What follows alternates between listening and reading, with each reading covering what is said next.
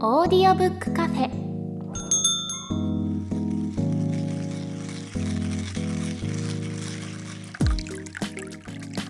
ここはオーディオブック好きが集まるカフェ。今日もカフェ常連でオーディオブックを長年使っている鳥居さんとエフタさんがお店にやってきたみたいです。というわけで本日のオーディオブックカフェ開店です。はい。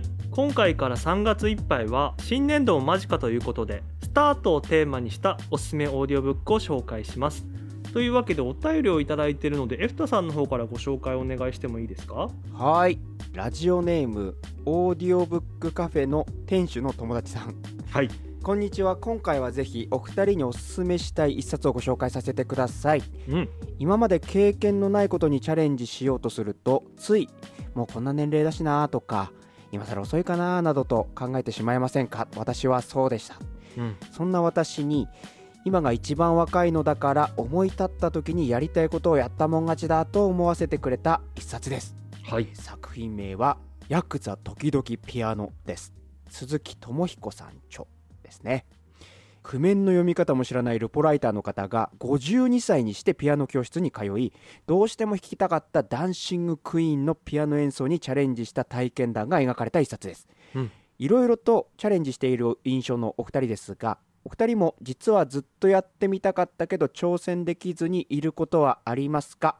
また本作の感想をぜひ聞きたいですということです。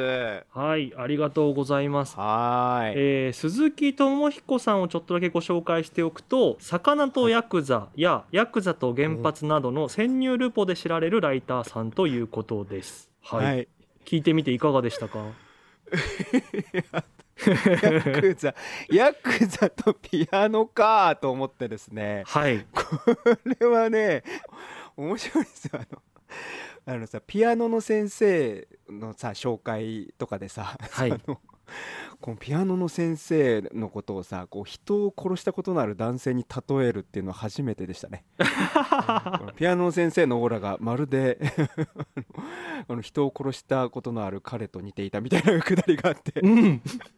いやその例えこの人しか出てこないだろうってすごい思うね。いろんなそういう例えのシーンがねあってめちゃくちゃ面白い本ですよこれ。いやすごい面白い本でしたよね。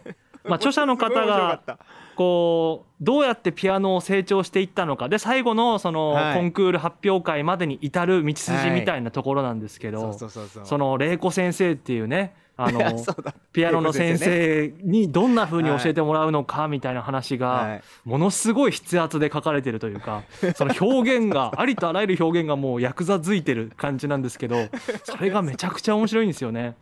めっちゃ面白かったんですよ。うん。いやなんかその玲子先生の演奏を聞いて、うん。銃で撃たれたかのような衝撃を受けたみたいな例えがあってなんかまあよく聞く例えなんだけどそれは実際に 実際に撃たれたエピソードを思い出してるだけだったみたいなとことか。いやそれ実話かいみたいな。うん。とかね。なんかねそのすごいこのコントラストがねめちゃくちゃいいですねこれ。いやそうなんですよね。コントラストが本当に絶妙でしたよね。やっぱピアノの先生だからなんかこうちょっとお嬢様っぽい感じなのかなと思いきやなんか言ってることものすごく芯があったりとか手は意外と大きくてゴツゴツしてるみたいな話とかっていうところもなんか僕この本読んでてもう僕「ノンストップ!」であっという間に聞き終えちゃったんですけどなんかこう、はい。映画みたいだなと思いながら何の映画みたいなんだろうって思ったら、うんうんうんうん。あの「美女と野獣」みたいだなって思ったんですよね。へえなんかその「美女と野獣」もこうベルっていうお姫様と野獣の物語なんだけど、そのベルが意外とこう芯が強かったりとか、あのこう負けん気が強かったりみたいな。で、はい。意外と野獣の方が野獣だからうん。怖そうなんだけど実は線が細くて繊細でうん臆病でみたいな描写があったりするじゃないですか。なんかこの2人の物語をずっと僕は「美女と野獣」を見てるようなあのバックグラウンドの音楽が流れながらずっとき見てたんですけどどうでした、いやなるほど。うん。確かに。ねヤクザ相手のルポライターだからうん。そのものすごくなんだろうその男男した人かなと思いきやはい。も うそのもうビクビクとねこうなんだろう、あの演奏会ではすごく緊張しちゃうところとかね。うん。でそのピアノの先生なんていうとさななかなかもうその印象で言うとなんかこう綺麗で可愛らしくて線の細い感じの方かなと思いきや、うん。まあ、ピアノっていうのはもうスポーツなんだと。うん。もうねこう指とか太くなきゃ弾けねえんだみたいな なんかまあそういう喋り方はしないんだけれども、うん。なんかやっぱねもうすごいんですよ。もうなんか体育会系な感じがこう伝わってくるというかね、うん。うん、確かになんかそういう対比で見ると確か美女と野獣な感じしますね。うん、いやだからこんなに引き込まれちゃったのかなっていうふうに僕は思ったんですよね、なんかエフトさんは印象に残ってたシーンとかこんな読み方したってとかあります？いやこれはね僕がね一番響いたのはうん。音楽のチャクラが開いているっていうフレーズがあってね。はい。これがねこれすごいなんか感動したんですよね。あ音楽のチャクラを開くってこうやるんだってまず思ったんですよ。なんか、うん。その自分はこれがやりたかったんだなと思って。はい。あの芸術に対するチャクラを開くってこういうことなんだなって思ったんですよね。うんなんか僕正直自分の中であんまりこう芸術に対する感性あんまりないなといううん。感じがあったんですよ自分の中で。うん。あんまりこう芸術とかってに興味が持てない自分がいてなんかそれが寂しくもあったんですよね。でも、どうやったらそういったものに興味が持てるんだろうっていうことが全然こうピンときてこなかったんですけどはい。この今俺は音楽のチャクラが全開だみたいなこと書いてあってはい。いやそうか練習すると開くんだと思ってはい。なんかそこで感動したんですよね。うん。いやすごくわかります。うん。そう。でね僕ねあの恥ずかしながらないや恥ずかしくはないですけどこれで僕もちょっと挑戦したことがあってはい。これ、ね、絵を描こうと思ったんですよ。はいはい。絵を描くためのアプリをは買ってあったんですよ。iPad に、でも全然触ってなかったんですけど、うん。この本読んで無償に絵描きたくなってはい。絵を描き始めたんですよね。はい。なんか YouTube 見ながらなんかその超初心者のイラストの学び方まずはトレーシングしてよみたいなねうんうん。なんか自分の好きな描きたいと思う絵をまずはなぞってみろみたいなこと書いてあって。うん。なんかそれをさこうなぞってみたわけですよ。そうするとさ、なんかすごいんですよ。絵ってなんかその 紙を描く時とかもあちゃんとこう生え際意識して描いてんだなとかこう輪郭っていうのはちゃんとスッてこう力強く描かないとすごいヨボヨボした線になるんだなとかなんか勢いよく描くと勢いいい絵になるなとか、はい。なんかね目ってものすごく描き込まれてるんだなとかなんかねすごいいろんなことが分かってでその状態でなんかいろんな漫画とかツイッターで流れてくるこうイラストとか見るとなんかすごい感動するんですよねなんか。はい。いやこれ描くのにどれぐらいかかったんですかとかいやこの人は分かる。この人はいかに花が好きなのかが分かる。こう花に対するこだわりとか、はい。この人が何フェチなのかがもう絵を見れば分かるみたいなね。うんうん。これは俺今チャクラ開いてるって思ったんですよ。なるほど。いやこの本読んでてすごく僕も感じたのは、そのなんか身体性への言及すごい多いじゃないですか。練習しないと分かんないぞっていうことをその、はい。触った分だけ上手くなるみたいな。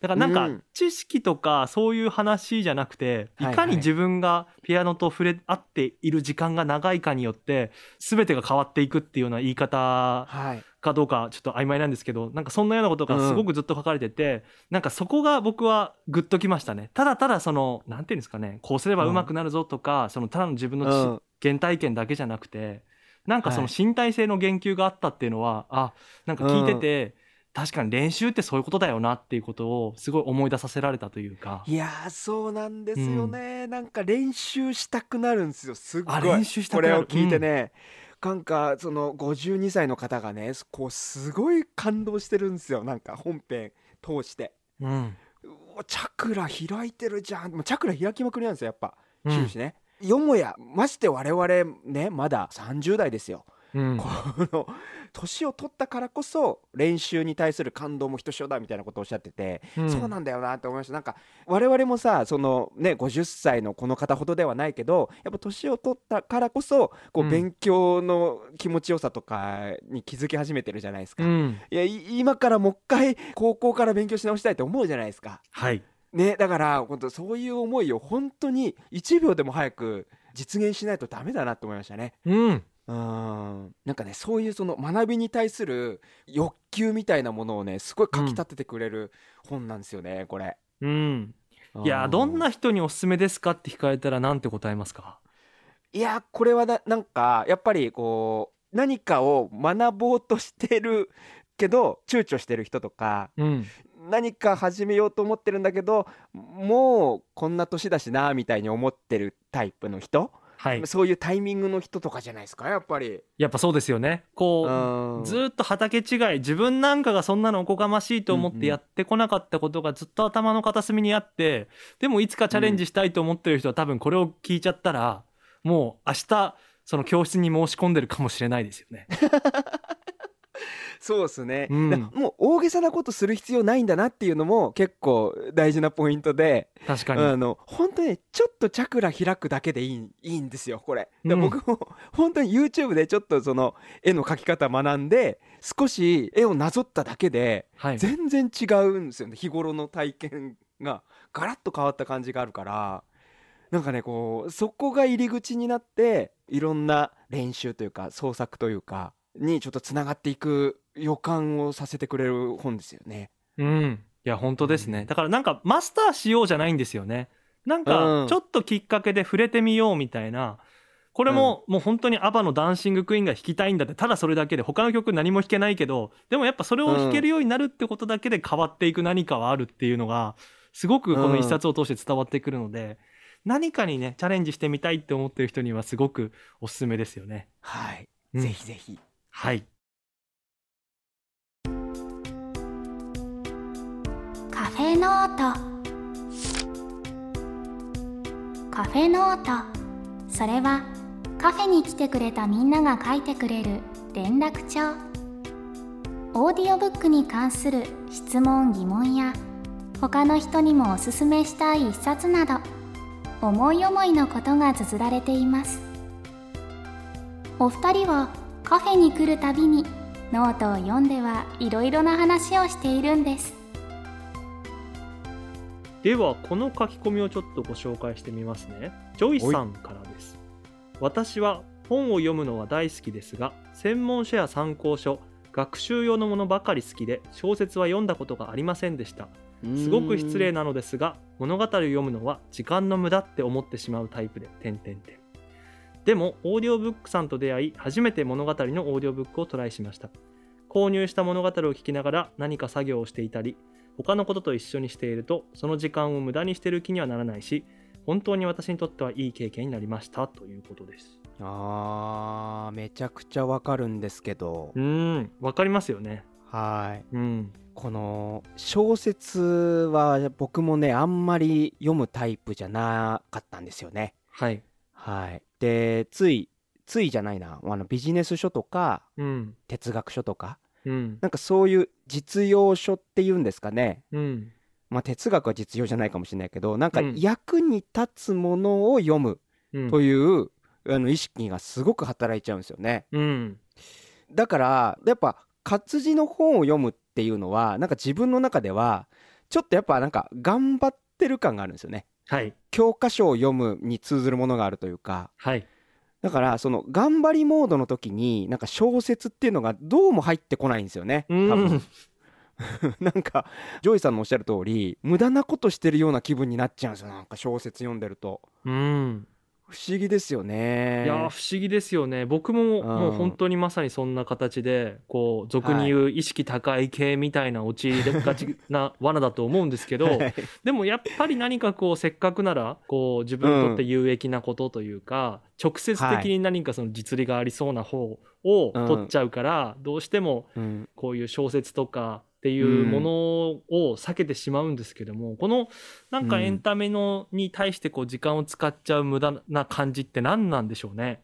いやーこれね多分ね大きい溝があると思うんですよ、うん、なんかいただいてるお便りを見ると本当にこう小説ばっかりお聞きになる方と、うんむしろあんまり小説は聞かないっていうタイプの方？うん。なんか分かれるような気がするんですよね。うん。だからなんか多分僕らにすごく共感してくださる方もいれば、うん。もう何を言ってるか全然分かんないみたいな方もいると思うんですよ、うん。なんでわざわざ真面目な本読むわけみたいな。疲れるじゃん、みたいなさ方もいると思うしうん。でもオーディオブックを聞くというぐらい意識の高い方の中にはやっぱりこう隙間時間を有効に活用したいと。はい。いう方もやっぱ結構多くいらっしゃると思うからはい。僕らは多分そっちのタイプなんですよね。隙間時間を有効に活用したいな、どういう方法があるかなって考えた時に、あうん。オーディオブックっていうものがあるらしいっていう感じで、まずたどり着いてるからうん。そもそもやっぱりこう有効に活用したいという目線から入ってきてるんでしょうね多分。いやオーディオブックそうですね界に。うん。うんあとはやっぱこうなんかフィクションというかそういった小説とかエンタメ系のものをどういうふうに人生に生かしていくのかっていうか、はい、よりこう人生を豊かにしていくためにそれをどのような読み解き方をすればいいのかってところが分からなかったっていうのは僕自分の人生の中で大きいなとも思っていてあ例えば、えー、とオーディオブックにある作品で小説ですごくこう人生にも役に立つなと思うのはなんかミハエル・エンデルの「モモ」とかあとドストエフスキーど。の「罪と罰」とかなんかそういった作品もオーディオブックにはあるんですけど、その辺ってこう前もご紹介した NHK の「100分で名著」とかでも紹介されててなんかその読み解き方みたいなことを教えてもらえると、あなるほどそれってめちゃくちゃ世界のこと言ってるじゃんとかそんなにこう風刺の効いた書き方してるんだとかっていうことが分かってくるとなんか下手なビジネス書なんかよりもものすごくこう豊かな文献というか教科書的なものになるじゃないですか。なんかそういう読み解き方ができるようになってくるっていうのも大きいですよね一つ。そうですね。そうか。そうなんですよ。小説、むしろ最近は僕もね、小説の方が豊かだなっていう気がしてきてるんですよ。うんうんなんか、ビジネス書よりも、うんなんだろうな、物語、フィクションの方が、うんなんかね、ダイレクトに染みる時があって、はい。なんだろうな。だから決して最近はね無駄とは思ってないですよ。むしろビジネス書とかよりも小説で学びたいことの方があるなっていう感覚なんですよね。うん。だからエンタメって感じで見てないんですよねだから最近。いやそうですよね。どっちかというと僕詩の表現とかあのポエムの詩うんの表現とかみたいに近いんだなと思ってて、こう、うんあえてああいうふうに余白というか読み解き方がいっぱいあるからこそ伝わってくる何かとかそこにはいこういう文脈を読む私みたいなものが立ち現れたりとかなんかそういうことによって、ただただこう実用書で論理的に語っていく物語物語じゃない文章の中では得られない学びとか知見みたいなものも間違いなくあるよなっていうふうに思うので。もちろんそのうん。なんか若くてもとにかく情報をくれって時にはそういうほ 情報づいてる本の方がこうなんか自分に溜まっていく感じはするんですけど実はこう豊かにしてくれるとか、自分の基盤になってるっていうのはそういうフィクションの物語だったりする時もあるよなっていうふうに、はいはいなるほど、そっかビジネス書とかだと確かになんか学んでる感があるし役に立つ感があるんですけどうん。逆にやっぱりパッケージングされてるんですよね。やっぱそういう感じ、役立つ感じにパッケージングされてうん。すごく効率的に吸収できるようにはなってるんですけどうん。本棚に並ぶ感じなんだよな多分。コレクションみたいな感じで知識が溜まっていく感じなんですよ。うん。でも小説とかって物語とかだから当然その自分自身の人生体験みたいなところも重ねながら共感しながらエモーショナルに読むじゃないですか。はい。そうすると自分の中の実体験みたいな感じで染み込んでくるからはい。よりこう染み込むっていう感じがするのかもしれないですね。だから。うん確かに。染み込むですよね。うん。積み重なるっていうよりかは染み込むがなんか表現としてあってますよね、そうなんですよ、うん。いやだからねなんかすごくねむしろ今小説を読む読みたいという気持ちが物語をうん。浴びたいなっていう気持ちがあるんで、うん。結構積極的に物語読んでるかもしれないですね。うん、でオーディオブックだとやっぱそこでこうキャラクター造形が声優さんによって半分なされてるからすごくこう入ってきやすいって話は以前もしましたけど、そうだからオ。ーディオブックからこう普段はなかなか読まなかったちょっとこう名前を知ってるような小説とか、うん、そういったものに入ってってなるほどこういうことだったんだっていう発見をしてほしいですよね。ああいいですね。そうですね。うん。うんちょっとそっかっていうか罪と罰オーディオブック化されてるんですね。ああそうですそうです。うん、えー、聞こう。あれねあの挫折してるんですよ何回か。うん、ぜひ聞いてみてください。そういうものこそねオーディオブックでうん。聞きたいですよね、はい。えー、聞こう。ぜひ他のおすすめの小説とかもリスナーさんに教えてほしいですね。あーぜひぜひ。うん。僕らが見つけてない本とかもあると思うんでね、うん。うそうなんですよ。あのおすすめされたものから最近聞いてますよ僕。うん。皆さんのおすすめ本当に有益ですからね、はい。今度ねあの紹介したいです。これ聞きました。みたいなのね。今もねちょっとすごいいいやつ読んでるんで。うんうん、読み終わったらね感想を語りたいですね。はい。さて本日も閉店が近づいているみたいです。このカフェではあなたからの感想や質問おすすめのオーディオブックなどお便りをお待ちしてます。お便りは番組詳細欄にあるメールアドレスからお寄せください。お便りをお寄せいただいた方には audiobook.jp で使えるポイントを差し上げます。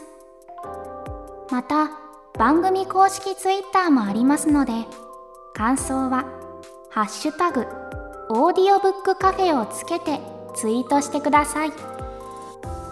ポッドキャスト版をお聞きの方は audiobook.jp に会員登録していただくことで常連さんの帰り道という特典音源もお聞きいただけます。本編で語れなかった話やお得な情報が聞けるかもしれませんよ。初回は無料でお試しいただけますのでぜひチェックしてみてください。それではまたのご来店をお待ちしております。